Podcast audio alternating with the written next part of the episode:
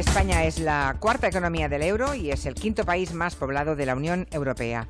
Por nuestra historia, por nuestra situación geográfica, pues eh, tenemos una, o deberíamos tener una relación especial tanto con Iberoamérica como con el mundo árabe, ¿no? Eso por no hablar de cuestiones lingüísticas. El, el, español, que comparten tantos millones de hablantes en todo el mundo, debiera ser también pues, una pista por la que circular. Todo debiera permitirnos ser una potencia, bueno, media, ¿no? Si la economía marca mucho, no podemos ser la primera potencia, pero una potencia media tirando, tirando a media alta. La pregunta es, ¿lo somos o no lo somos? Eso es lo que van a analizar hoy Fernando Arancón y, Blas Moreno de Orden Mundial Siglo XXI. Buenas tardes. Buenas tardes, Julia. Buenas tardes. ¿Por dónde empezamos? ¿Por el Atlántico? Venga, sí. Venga, empezamos mirando al Atlántico, ¿no? Eh, Estados Unidos, por ejemplo, ha sido un, un, importante aliado de España desde hace décadas, aunque la relación que hemos tenido con ellos no siempre ha sido cordial, ha habido momentos delicados también. Cordial ha sido siempre, pero es, cierto que ha habido mm, vaivenes, ¿no? Ha habido idas y venidas. Como veremos en, la sección de hoy, la política exterior española es como un poquito errática, cambia de, cambia de, sintonía de un, gobierno, de un, gobierno, a otro, perdón, y entonces es muy difícil ver una línea clara eh, a largo plazo, con lo cual eso redunda en que, en que perdemos oportunidades. ¿Hay otros países en, las que, en los que esto no ocurre? Es decir, que cambien los gobiernos pero se mantengan unas líneas maestras? Hombre, los hay, desde luego. Los hay. Hay, gobiernos que tienen una línea marcada muy, muy clara de aquí a 20 años y saben lo que tienen que hacer. Y, gobierne quien gobierne. Claro, intentan eh, mantener unos, unos, unos básicos, ¿no? Por lo menos. Vale, vale. Entonces, en el caso de Estados Unidos, eh, es muy significativo porque cuando llegó Aznar al poder eh, cambió la, línea que llevaba hasta entonces España desde, desde, la transición, que era una línea muy multilateral de buscar amigos en todas partes, y Aznar giró eh, radicalmente a hacerse amigo de manera muy clara de Estados Unidos, incluso perdiendo la oportunidad de, de, entrar en la Unión Europea de manera más fuerte o incluso haciéndose enemigo en cierto modo de Marruecos se puso muy del lado de Estados Unidos con las consecuencias negativas que conocemos, como son entrar en, la guerra de Irak, eh, una, guerra que, en España no quería nadie. ¿Hay un audio que, podemos escuchar? Sí. Y hemos eh, dedicado tiempo ayer por la noche y esta mañana a trabajar en ello exactamente. Bueno, en la época en que Aznar hablaba incluso con acento americano, ¿no? O sea, e-, es el momento en que Aznar abandona, digamos, un poco la Unión Europea y cree que los, que los amigos de verdad están en el primo de Zumosol, ¿no? En, Estados Unidos. Claro, este audio que es un poco gracioso nos da, en realidad nos, nos, remite a esa época en la que Aznar pensaba que la mejor manera de, llevar a España a un, a un estatus importante en el mundo era aliarse con Estados Unidos. Después se demostró que Estados Unidos se equivocó con la guerra de Irak, que no había más de destrucción masiva y, y, ¿qué pasa? Que, que el, el gobierno Zapatero tuvo que revertir esa política, lo cual supuso, a su vez, una enemistad con Estados Unidos. En el momento que tú les das mucho y después se lo quitas de golpe, pues eh, Bush en sus últimos años no se encontró muy, muy cómodo con Zapatero y cuando ya llegó Obama, Zapatero eh, y, su gobierno pensaron que podían eh, volver a, digamos, a, tener una amistad importante con, con, ellos. Hay un audio de Leire Pajín que podemos escuchar. Les sugiero que estén atentos al próximo acontecimiento histórico que se producirá en nuestro planeta la coincidencia en breve de dos liderazgos progresistas a ambos lados del Atlántico, la presidencia de Obama en Estados Unidos y la presidencia de Zapatero en la Unión Europea en tan solo unos meses. Bueno, o sea, que creyó Zapatero que con la llegada de Obama pues podrían arreglar Em, la mala relación con la que empezó el gobierno eh, Zapatero su relación diplomática con Estados Unidos, pero bueno, no, no, no acabó de ser, ¿no? Esta anécdota de, la ministra Pajín, que, que, fue en su momento muy, muy comentada y, aún se hace chanza con ella, pues, pues demuestra también en qué época estábamos y que tampoco se consiguió en realidad todo lo que se pretendía, ¿no? Eh, fue muy difícil revertir eh, esa política con Estados Unidos en ese momento, sí. ¿Y en la época Rajoy? la situación, la relación de gobierno Rajoy con la administración Trump? Pues el, gobierno Rajoy ha heredado todas las situaciones heredadas de, los, anteriores y en ese sentido tampoco ha tenido una inquietud muy grande por la política exterior en ningún caso, ni en Estados Unidos ni en ningún otro caso. Eh, muy golpeados por la, por la crisis, nos hemos concentrado mucho más en lo que pasaba dentro que lo que pasaba fuera. ¿no? Entonces la política de Rajoy para Estados Unidos es pues muy Rajoy, digamos, eh, ver qué pasa, ¿no? Y, no hacer nada. Y no, y no, no se alimenta nada. No, tanto con Obama como con Trump ha intentado que todo siga bien, pero, pero tampoco ha conseguido grandes cosas ni grandes cambios. Ya, tampoco hemos marcado, digamos, eh, ninguna política exterior determinada. Mm, yo no sé si el inglés habrá sido un problema eh, para los presidentes de, España. No sé si la política exterior española puede estar lastrada por algo tan elemental como que los presidentes no sepan inglés. Sí, lo cierto es que comunicarte con otros eh, presidentes de gobierno o primeros ministros es fundamental cuando sales al exterior, ya sea en una visita bilateral o en cualquier cumbre de la Unión Europea, de la OTAN, de cualquier eh, foro global. Lo cierto es que tanto Zapatero como, como Rajoy en, estas legislaturas eh, ven muy lastrada su presencia en estos organismos internacionales y en reuniones de alto nivel precisamente por la barrera idiomática.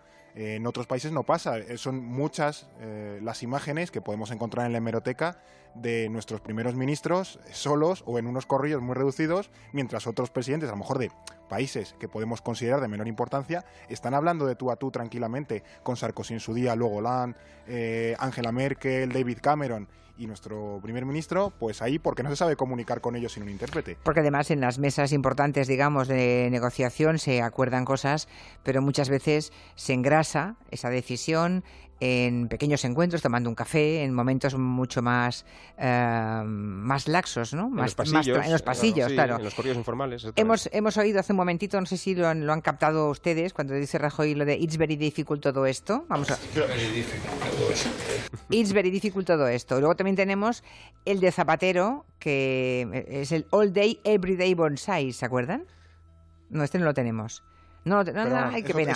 Pero dijo esto, ¿eh? Dijo all day, everyday bonsais. En el primer caso, en el caso de Rajoy, estaba sentado, creo que en la Moncloa, con David Cameron, el primer ministro británico, y con Mark Rutte, el primer ministro holandés. Y, fue lo único que se le ocurrió decir cuando, cuando empezaban a hablar. Y en el caso de Zapatero, estaba con el canciller Schroeder de Alemania y con Chirac, eh, francés. Y, tampoco articuló, digamos, ninguna frase que no fuera esa porque, porque no podía, ¿no? No, no sabía inglés. Y eso hombre, no es que nos lastre, digamos, y que nos impida hacer política exterior, pero es verdad que perdemos oportunidades interesantes por no poder hacer un comentario en el idioma, ¿no? Esperemos que Rajoy sea el último presidente que no habla inglés, ¿verdad? Esperemos y deseemos que sea el último que inquilino de la Moncloa que no es capaz de mantener ni la más mínima conversación en inglés.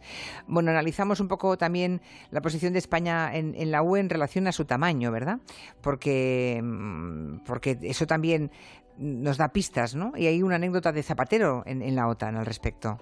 Sí, es la que como ya la estábamos eh, comentando, que es esa en la que Zapatero en, una cumbre de la OTAN, eh, si no recuerdo mal, eh, bueno, en uno de estos corridos que se forman tras la reunión, todo el mundo se levanta y Zapatero se queda solo en la silla sentado mientras los corrillos se van formando ah, a su alrededor entre, entre primeros ministros. y, la imagen era esa, Zapatero solo eh, sin poder hablar con nadie y, mientras el resto de, premieres pues interactuaban y tal. Eh, el problema aquí no es que se tenga un nivel básico, es que no tienen un nivel eh, minimísimo, porque tú puedes, bueno, chapurrear o, al menos defenderte con, con, cierta solvencia, aunque no tengas un nivel experto, pero el tema es que no llegamos a ese nivel Claro, una cosa es que no puedas meterte en una conversación filosófica de mucha enjundia y la otra es mantener una mínima conversación, ¿no? Pues entonces lo de Ana Botella, tanto que, digamos, el país se rió, pues dentro de todo, Ana Botella todavía, todavía se defendía en inglés. Sí, aunque lo tuviese escrito, pues bueno, eh, consiguió defenderse. Sí, sí, ha sido de los ejemplos donde el pabellón ha quedado más alto y eso que no ha quedado muy alto en. Imagínate, ¿eh? o sea, tanto reírnos y ha sido cuando el pabellón ha quedado más alto. So, let me tell you a little more about my beautiful hometown, Madrid. There is nothing quite La defensa de los Juegos Olímpicos para, para Madrid, que finalmente no salió. Bueno, eh, el problema el problema de, la lengua es un problema exclusivo que tiene España. En otros países del entorno, eh, por lo que habéis contado, no ocurre. Incluso en países más pequeños tienen, tienen más peso comparativamente la Unión que España, ¿no? Pues por lo que decía antes, que, en los últimos años, incluso diría que décadas, España eh, ha perdido un poquito de peso o interés incluso en formar parte de, las decisiones de la Unión, no se interesa por lo que pasaba. Los años de la, expansión europea hacia el este eh, digamos que ha movido el, centro de gravedad también hacia el este, dejando a España un poquito fuera y, el idioma también. Entonces, ¿qué pasa? Por ejemplo, hay dos ejemplos muy, muy claros eh, en los últimos días que se han comentado. Uno es Portugal que es un, país más pequeño que, España, por supuesto, y sin embargo tiene colocados en puestos eh, importantísimos a, tres personas. En primer, en primer lugar, a, Guterres, que es el secretario general de, las Naciones Unidas, algo que es bastante importante. Luego tenemos al recién nombrado Mario Centeno, que es el presidente del Eurogrupo, el órgano que decide cómo se va a gestionar el euro, por entendernos, la reunión de los ministros de, Economía de, la zona euro. Y en, tercer lugar, tiene a, Víctor Constancio, que es el vicepresidente del Banco Central Europeo. Mm. Es decir, tres portugueses en tres cargos importantes de la Unión Europea y de la ONU. En otro por qué? caso, ¿Pero por- por qué España no los tiene? Bueno, ahí está Luis de Guindos esperando también, ¿no? Pues Luis No de sé- Guindos, de hecho, eh, pelea ahora mismo por ocupar el, el puesto del, del vicepresidente portugués. que va a dejar el cargo en verano, pero aún no está, No muy está claro, si claro, lo va a conseguir. Entonces, bueno, Italia es otro ejemplo muy claro. Italia tiene ahora mismo la presidencia del Banco Central Europeo con Mario Draghi, eh, la alta comisaria para relaciones exteriores de la Unión Europea, que es eh, Mogherini, y también tiene al presidente del Parlamento Europeo, que es Tajani. Y, y España pues no tiene ningún cargo así demasiado importante, no, Nada, no tenemos ya. figuras eh, eh, que resalten, ¿no? O sea que comparados con Italia y Portugal, que tienen en, en principio menos peso, ¿no? Comparativamente, ellos tienen mayor presencia en la Unión Europea. Italia Vale, tiene más o menos el mismo peso, incluso quizá un poco más, pero, pero es significativo que, que el desequilibrio es muy grande. Desde luego. Y ah, giremos ahora la vista hacia los, ah, los países del mundo árabe. Hay un legado histórico que tiene España, sin duda, que podría ser un, un nexo con, con el mundo árabe, ¿no? Eh, ese país más cercano, geográficamente incluso, ¿no? ¿Cómo es la relación de España con esos países? Pues lo cierto es que, bueno, España podría o debería tener una relación de, primer nivel con, al menos los países más eh, occidentales del mundo árabe, véase Marruecos, Argelia, Túnez, Libia, pero, pero también han estado muy marcadas por los vaivenes, también eh, con la cuestión de la política de Aznar, eh, luego también con la vuelta de Zapatero, en definitiva, no, no ha habido ahí una, una línea clara. Por ejemplo, Marruecos, que es un, es un aliado, por así decirlo, en, cuestiones clave como la inmigración, la pesca y demás, lo cierto es que es un aliado de- de- del momento, pero no es un país muy afín a, a lo que es la, la política exterior española. En cuanto, eh, ya se ha visto, hay ejemplos durante los últimos años que ha habido muchísimos roces y muchísimas desavenencias con Marruecos, porque, porque en definitiva es- se choca mucho y Marruecos le busca las, las cosquillas a España, al igual que España también le busca las cosquillas a Marruecos. El caso más eh, claro es la cuestión de Perejil. Que, Al alba y con tiempo duro de levante, con fuerte levante, salieron cinco helicópteros que llegaron a la isla de Perejil para que entregasen sus armas los militares marroquíes que ocupaban la isla Federico Trillo, ¿eh? Al alba con tiempo duro de levante. como si narrase a Pérez Reverte, pues eh, Trillo se vino arriba en aquella comparecencia en el Congreso, si no recuerdo mal que era, y, y reflejaba un poco es- esa épica ¿no? que, que durante el, el gobierno de, de Aznar se tuvo con el alineamiento eh, con Estados Unidos, ¿no? Era una épica recuperar Perejil como si se recuperase, vamos, el, el imperio colonial español, cuando lo cierto es que fue una crisis mm, muy tonta en un momento dado que al final se saldó sin, sin mayores problemas o mayores consecuencias para lo que venían siendo las eh, relaciones con, con Marruecos. Pero aún así hay muchos otros casos. Por ejemplo, en el año 2011, cuando empezaron las, em, las revueltas en los países eh, árabes, Aznar calificó que Muammar Gaddafi, que luego acabó derrocado y asesinado, eh, era un amigo de Occidente y que no había que darle muy duro. Eso, vamos, eh, luego la hemeroteca, claro, se lo ha sacado mil veces, pero en definitiva, eh, ahí se nota cómo esas relaciones han ido fluctuando y no ha habido ninguna línea clara. Y lo de la Alianza de Civilizaciones de Zapatero, pues tampoco, Por supuesto. tampoco funcionó, Eso ¿verdad? fue una idea, un poquito eh, intentar darle la vuelta a esta narrativa que, se- que tanto se ha contado de la- del choque de civilizaciones, esta idea de que Occidente y el Islam no se pueden nunca reconciliar, que es en la que se basa la doctrina de Bush de vamos a luchar contra el terror y tal. Y la idea era que sí que se pueden reconciliar, ¿no? Reconciliemos el mundo árabe y musulmán con el mundo occidental.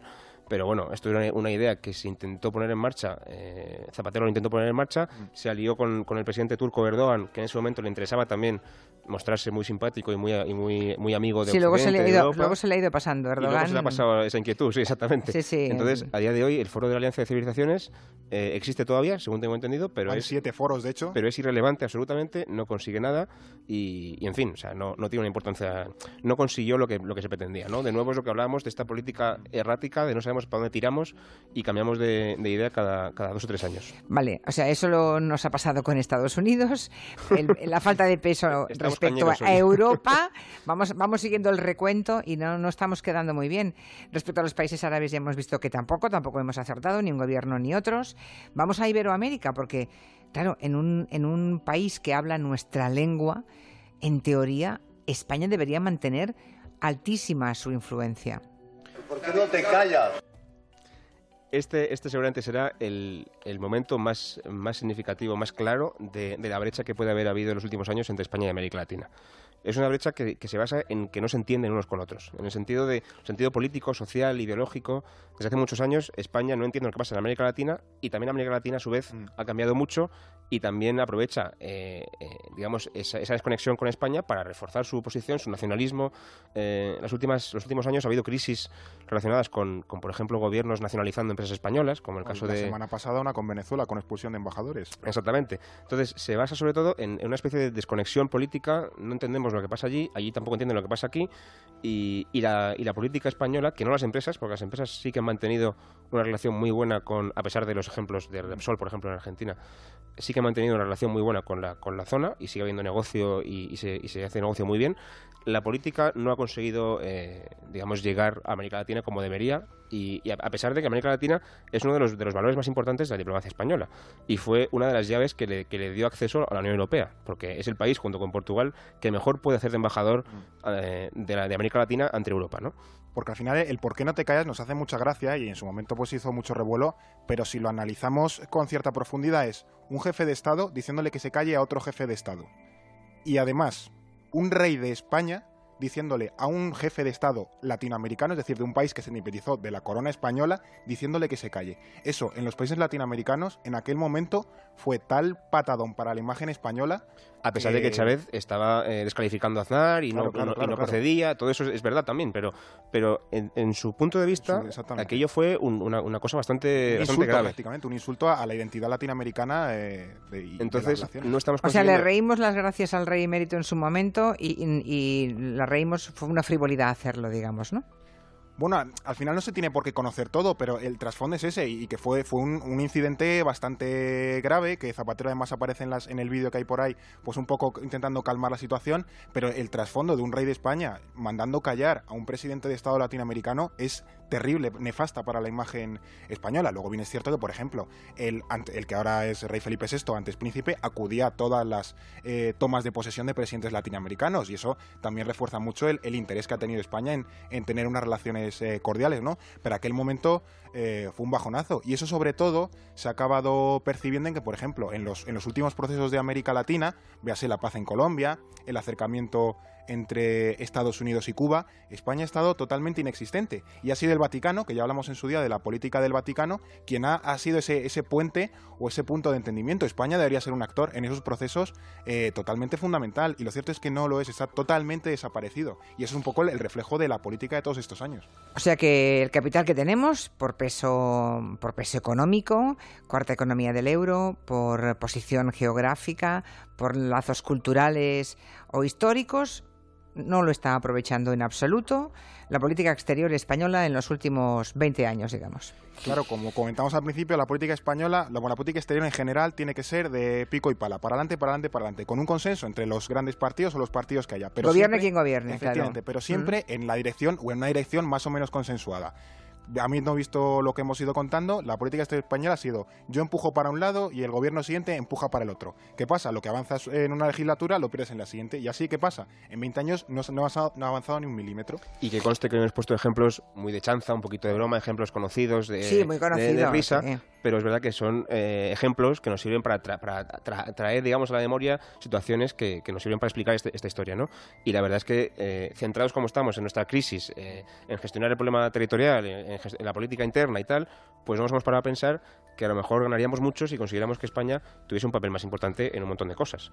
Pero bueno, esto... España, España ensimismada, ¿eh? ensimismada, ensimismada sin darse cuenta de que el mundo está conectado y que es una aldea global en la que triunfa eh, aquel que se comunica mejor con todos los que le rodean, ¿no? con todos los demás. Bueno, buen análisis de Fernando Arancón y, y, Blas Moreno, la diplomacia española de las últimas décadas. Gracias y hasta la semana que viene. Hasta, la semana que viene. Hasta luego.